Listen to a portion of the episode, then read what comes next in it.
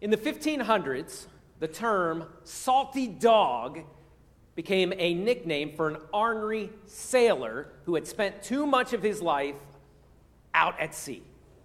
Long sea voyages can sometimes take a toll on mental health. Just ask the Harbaughs, right? They just got back from a big cruise. I'm not sure it's exactly the same. They look very rested. But long sea voyages can sometimes take a toll on our mental health. Lack of sleep and bad nutrition, lack of exercise, stressful job demands, and close quarters can all cause people to become a little ornery. Not to mention when someone gets scurvy. You thought I was joking when I said that's why I wear in my shirt. I've got oranges on my shirt today just to combat scurvy. So if someone calls you salty, that's not a compliment. Right? If you heard that word thrown around, if you are salty, I had a couple people notice the title of the message today and tell me that their loved ones were being salty this morning. But in a spiritual sense, the Bible gives us a different definition for how to be like salt. We talked about this back in 2021. We did a series on Paul's letter to Colossae. Paul wanted to remind the church that Jesus is better than everything. And at the end of the book of Colossians, we see Paul encourage this church to be witnesses for Christ and to let the gospel shape and frame their lives so that people could see Christ through them. Colossians 4, verse 2 says, "Continue steadfastly in prayer." Paul's talking to this church. He says, "Keep praying and to ask for this, being watchful in it with thanksgiving." And at the same time, pray also for us, that God may open to us a door for the word, to declare the mystery of Christ, an account of which I am in prison. And he says this, "Pray as we go, open doors, and that I may make it clear," which is how I ought to speak, to walk in wisdom towards outsiders. Those are those that might not be believers yet, those that are outside the faith.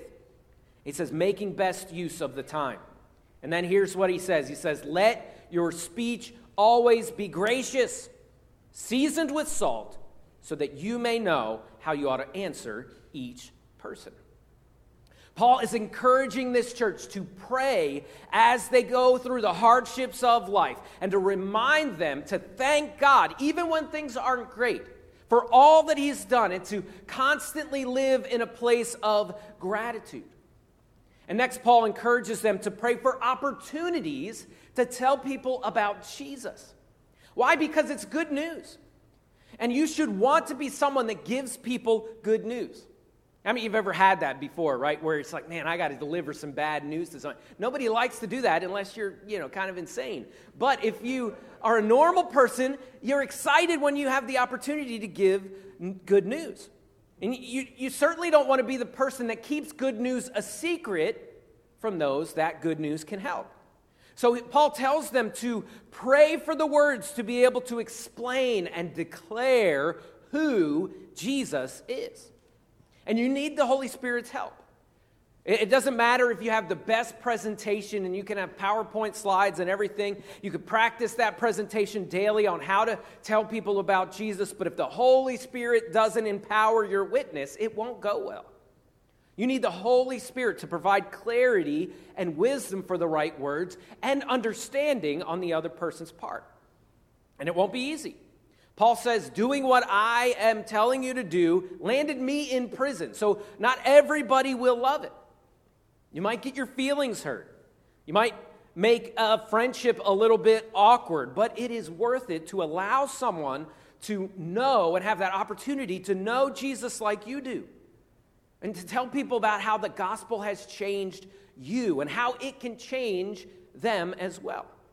So that's the question today is, when people see you, do they see Jesus? In the world we live in today, you have to have wisdom and discernment on how to talk to people about the things of God and to talk to them about the gospel. It's not as easy as it might have been in the past. That doesn't mean you pass on taking the opportunity. It means that you seek wisdom from God who will give it to you. Too often we try to wrestle people into admitting that we are right and that they are wrong. But that's not where it starts. It starts with them seeing that we are different and that we care about people and that Jesus is the reason why. Just being another person with another opinion doesn't change anybody's mind. Starting another fight on the internet because you're bored doesn't help anyone. It might actually hurt your witness. But talking about Jesus all starts with prayer and the leading of the Holy Spirit and knowing when to speak and when to listen and when to be bold and to go and when to be meek and to be restrained and always being humble and asking God to tamp down that pride in you. And these verses challenge us to think of those outside the church and outside the faith and how to have wisdom to talk to them. There's a idea today that faith should be a private thing that you don't talk about. But when you're talking about how good Jesus is to you, that ought to be something that you're excited to share. But also remember that our words have weight, and our words mean a lot. And how we talk to and about those that are outside the faith says a lot about whether the Holy Spirit is leading and guiding us. I've heard so many Christians talk about people that aren't followers of Jesus in disparaging ways. That's not somebody that your heart is ready to talk to about how good Jesus is. And we hold them to a standard that we ourselves don't keep. And we disparage them and we put them down. And when people see you, do they see Jesus? Let's focus in on just verse 6. You probably heard that word, salt, in verse 6. It says, let your speech always be gracious. Always? Well, what about when people get on my nerves? What about somebody cuts me off and I'm tempted to yell a couple words out the window? I was at Kroger the other day and a man was walking across the crosswalk. And I don't know what the car did, but he had a drink in his hand and he just threw it at the car. It was crazy. I would hate to know that that person went to our church, right? And they did. They're right there. No, I'm just kidding. No, I don't know who it was, but it was intense. It was like, man, what is going on? And you might not know this. If you ever worked in the food industry before, you know that on Sundays, servers are not exactly excited to have us leave the church with our suits and ties and our Bibles in our hands and go to the restaurant because we don't normally tip that well and we aren't very nice sometimes. But here it says, let our speech always be gracious. That's going to be something that sets us apart. And then it says seasoned with salt so that you may know how you ought to answer people. Paul encourages us to let our speech always be gracious. Obviously, what does the word gracious mean? It means to have grace, to bestow favor, to benefit somebody else, to benefit the hearer. One of the most convincing reasons that you can give someone to follow Jesus is how Jesus has changed and benefited your life. Talking about God's grace. And sure, you could talk about, apologetics and facts and all those things, but the greatest evidence for the gospel is a changed life. I'm telling people how Jesus changed me. What better way to benefit someone than to talk about the goodness of God? And then it says to let your speech be flavored and seasoned with salt. Now, this is a far cry from being a salty, ornery dog, right? N.T. Wright says this. He says, Christians are to work at making their witness interesting, lively, and colorful, and at the same time to ensure that they have thoroughly mastered the rudiments of their faith so that you might know how to answer everyone. This is a challenge to us to let our speech be uplifting and to allow the goodness of God to come through so that it might be enticing. And yes, you need to know the rudiments of your faith. You need to know about the cross and the resurrection and about the Bible and about Jesus and about sin. And be ready to answer. And tell them how God has changed you and helped you. And ask for wisdom and discernment and the Holy Spirit's leading on how to talk to people about Jesus. Every single follower of Jesus ought to know how to tell people about Jesus and to tell people what makes him so special to you. Taylor Swift has somewhere around 330 million followers if you add up all the social media platforms, and whether or not you think that really is an indication of anybody actually following you. But Jesus today has 2.3 billion people that have fashioned their lives around him, people that are following him, a third of the living population today. And that's 2,000 years after his time on this earth. You might think Taylor Swift is really awesome, but I don't know if she's going to last for 2,000 years. And Jesus only lived 33 years on this earth.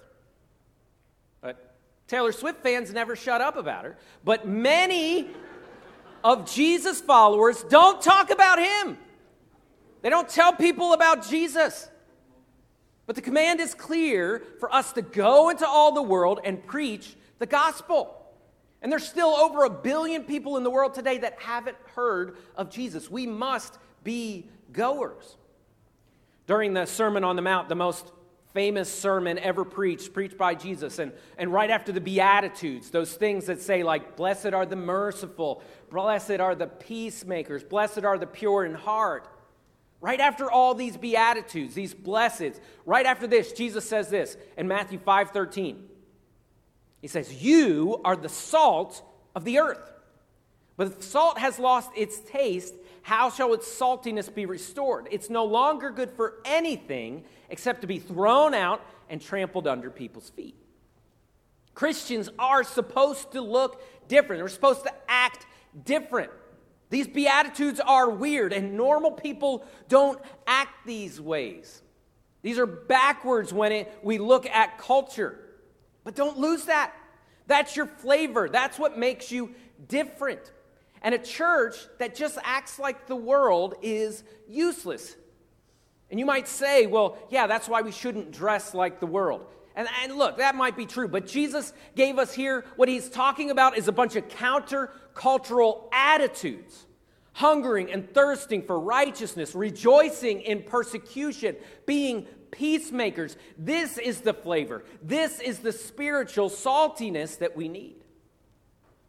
See, it's less about sticking out with how you dress and more about sticking out with how you live. This world is angry and bitter and unforgiving. Is the church any different than that? Have we lost our flavor? What makes us special? The world is divided and negative and accusatory. Is the church any different than that? Have we lost our saltiness? Are we characterized by gentleness and grace? The world is hurtful and passive-aggressive and snide. Is the church any different than that?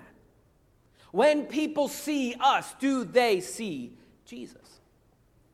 Here, Paul tells us to pray for opportunities to tell people about Jesus and to have gracious speech that is seasoned with salt. We're not called to be salty dogs. But we have a big challenge ahead of us. Because those that have heard of Christians, they don't necessarily have a good taste in their mouth about them. The Barna Research Group has found that 49% of unchurched people describe modern Christianity as hypocritical. And 48% of unchurched people described it as judgmental. Judgmental and hypocritical are not good words to describe Jesus, and they shouldn't be words that describe us either. So are we holding people that don't follow Jesus up to a standard that we ourselves don't keep, or that we don't hold people up in the church to? Are we bringing down judgment on people like we are Judge Judy when we have a beam in our eye? And it's good to warn people about how their actions are hurting them, but it's not good to write people off without a path towards repentance and redemption. Love and encouragement should characterize our warnings. Followers of Jesus are supposed to be different. And they were in the early church. Even secular writers would talk about how much they cared about widows and orphans when no one else did, how they stood up for those that were hungry and those that were being abused and those that were being persecuted. They loved their enemies, and they were righteous in the face of persecution. They were starkly different.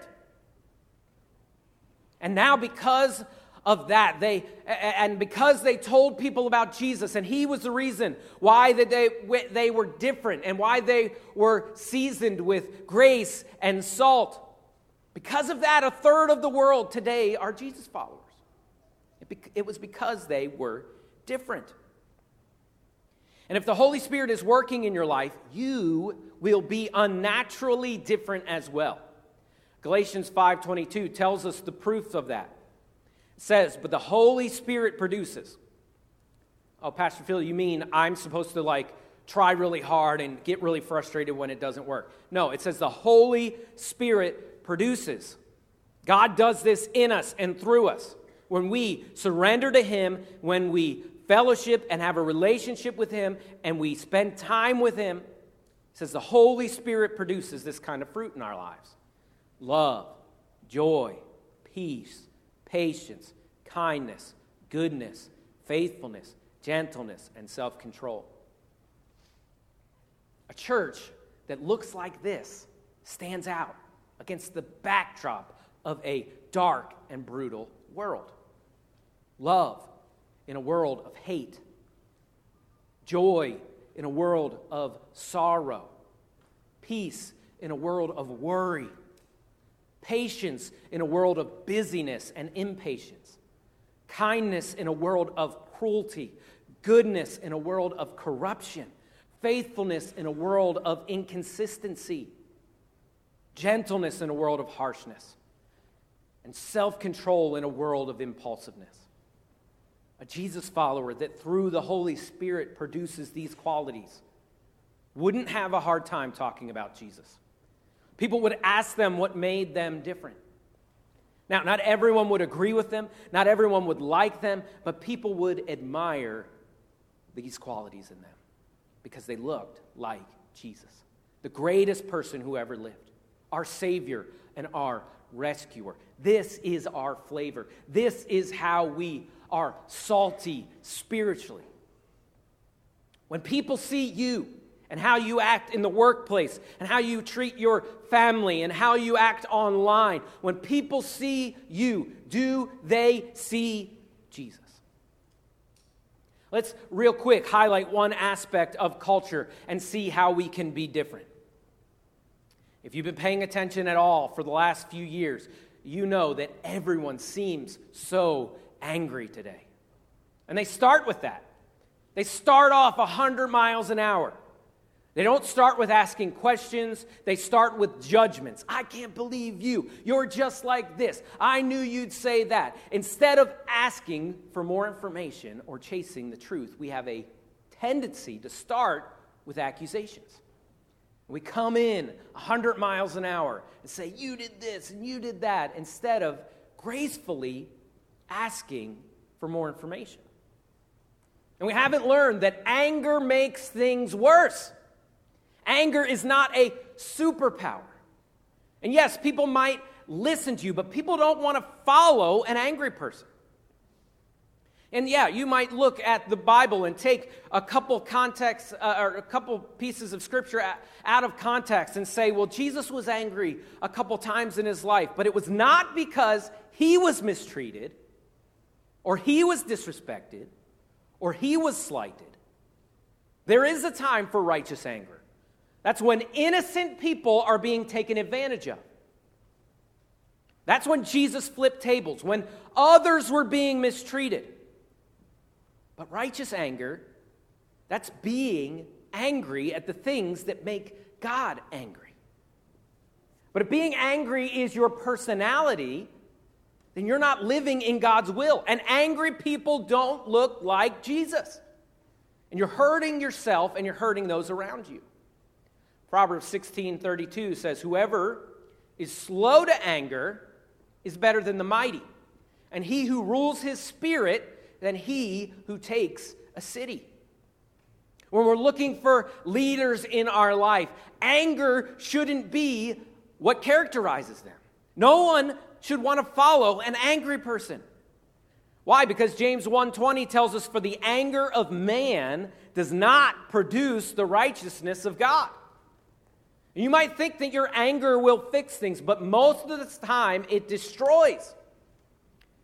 Because your type of anger is about you and making your agenda happen and pushing forward your motive.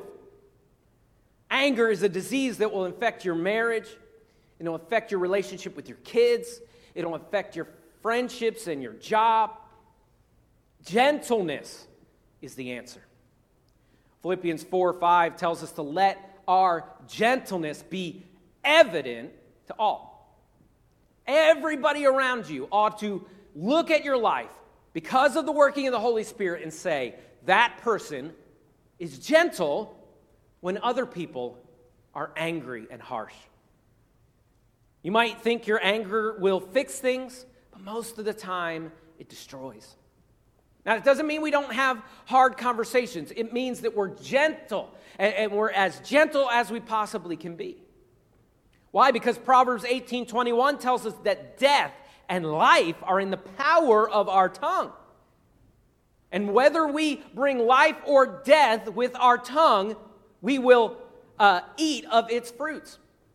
We will find the consequences of that.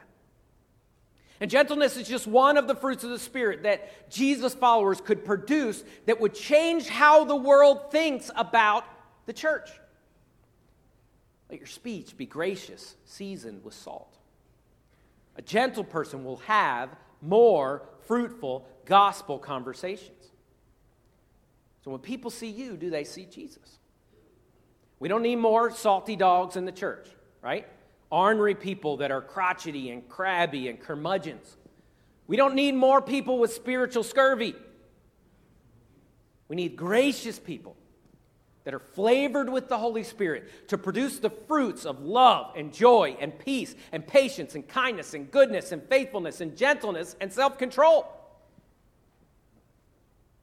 This is how we reach our community. This is how we give hope where there is no hope. We show how Jesus makes us different. And we tell of his mighty works in our lives and how he makes our lives better. And he walks beside us and he is our friend. Statistically, when the world thinks of you, they are likely to think of a judgmental hypocrite. How can you change their mind? That doesn't mean that we let go of all the things in God's word that we need to stand on. It means that we have grace. And it means that we are slow to anger. And it means that we are gentle. And we don't react. The Bible calls that turning the other cheek. We act like Jesus. So pray for wisdom. And pray for opportunities. And pray for the Holy Spirit to guide you. To help you to be gracious when it doesn't make sense. And to flavor your speech in such a way that attracts people to Jesus. God made you to be different than the world. Not so much in your style or whether you're hip or not, but with how you carry yourself, your attitudes. Be different. Going is a command. If you're a follower of Jesus, he has sent you out into the world to start gospel conversations. And in order to be obedient to the message that God gave us, you have to start conversations about Jesus. But not just telling, acting out the gospel in our lives, allowing the Holy Spirit to lead and guide us and spending time with him so that he might produce those fruits in us. When people see you, do they see Jesus? Let's bow our heads and close our eyes.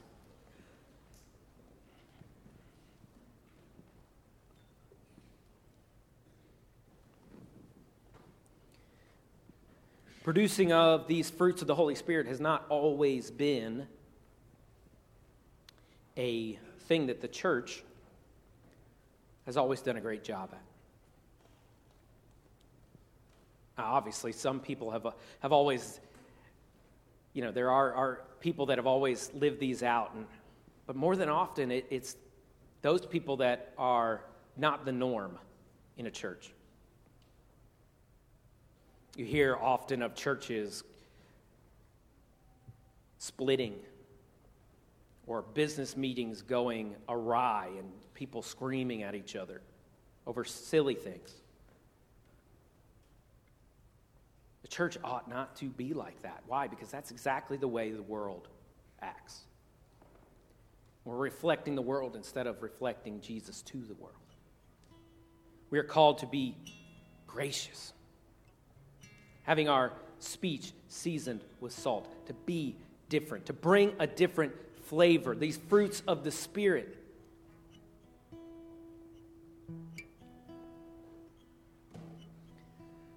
You might look at this list of things and say, man, I don't know if I can do that. I'm not a very loving person. I'm not a gentle person. I'm not a patient person. Yeah, absolutely. None of us are those things. We're sinners. Apart from Jesus Christ, there is nothing good in us. So you have to daily rely on Him. You need to start your day off saying, God, I am not these things. I need you to be these things through me. And you might say, well, some of these things I'll never be. That's not how it works. If we are living, surrendered to the Holy Spirit, these things will pop up. An apple tree doesn't have to try to produce apples. When it's healthy, it produces fruit. And if your spiritual walk is healthy, it will produce fruit.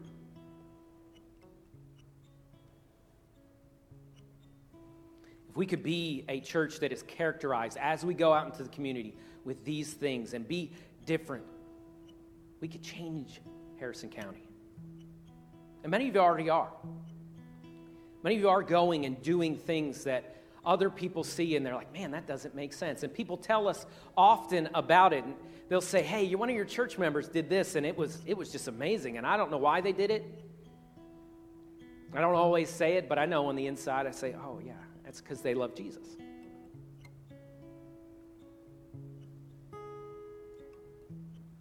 As we go, we got to go. We got to tell. We got to have Jesus conversations, but we got to produce these fruits because this is what flavors these conversations. As we continue to pray and allow God to speak to our heart about whatever He may have brought up, I want to talk to a few of you in the room today maybe that don't know for sure that you are a follower of Jesus yet. See, there's a start to that relationship. We're all made by God, but there's a time in our lives, a moment, where we make a decision. See, way back in the beginning of time, sin flooded the world because God gave us a free will to choose His way or our way, and over again we have chosen our way, and that has caused pain and disease and sorrow and death and war. And that has pushed a wedge between us and our Creator. But God always had a plan from the beginning of time that one would come to bring us back to Him. And He sent prophets to call us back to Him in the Old Testament, and He provided a temple that we could go to be with His presence, but it was always working towards someone, the Messiah. The Old Testament didn't quite know that it was going to be God in the flesh, that God Himself would be born of a virgin and live a life on this earth and to preach and to do miracles and to lay down His life, never having sinned, the only innocent person to ever live. His name was Jesus. And He laid down His life on a cross. And He allowed Himself to be killed. And on that cross, He said, it is finished. What was finished? That work from the beginning of time. This plan that God had in place to provide a way for you to get to Him. All throughout the Old Testament, they believed forward that this Messiah would come and save them. And now we look back at Jesus and see that He did. And you've got a choice in your life. God allows you to choose to do things your way, and to pay the price of your own sin for yourself. It's not a good choice, though, because Jesus made a way for us to be completely forgiven of every wrong that we had ever done and to avoid that punishment of a separation from God in a place called hell, and also to have a vibrant and loving relationship with Him in this life. And you could call out to God right now. See, the Bible says, whosoever shall call upon the name of the Lord shall be saved. There's no amount of good works that you have to do, no amount of giving money or being a church member or any of those extra things that are good, but we add them on. They don't play a part in this thing that we call salvation, being born again, coming to Christ, accepting Jesus as your Savior. Jesus paid it all. And you can put your faith and trust in Jesus right now, realizing that you're a sinner and that you need a Savior, and that Jesus paid that price for you. You could call out to Him in this moment. The words aren't important, but it's a genuineness of letting go of all the things that you hold on to that you believe make you a good person, letting go of your sin and saying, Jesus, I put my faith in what you did on the cross. You don't have to clean yourself up. We just saw how we can't even produce fruits without Him. You put your faith in Him and Him alone to do the saving. I want you to make that choice today, once and for all. Call on Him and say, dear Jesus, I know I'm a sinner, and I know because of my sin that I deserve hell, but God, forgive me. I'm turning from all my sin, everything I hold on to, and I'm turning to You. Thank You, Lord, for saving me.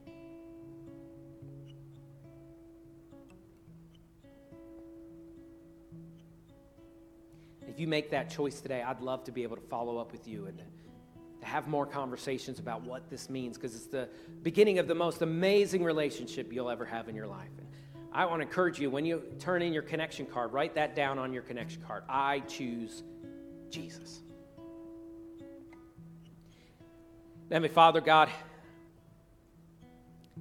we know these things that we talked about today. We know that we need to be different as Christians. God, it's so hard. God, help us to surrender and to give it over to You. Help us to really, truly believe that we need You for every moment of our lives to be able to be who You made us to be. Help us to spend time with You through prayer, in Your word, in living in community with other Christians that will exhort us and push us towards You. Help us to be salty spiritually, God. Help us to flavor this community with these fruits of the Spirit, these things that look like You. In Your name we pray.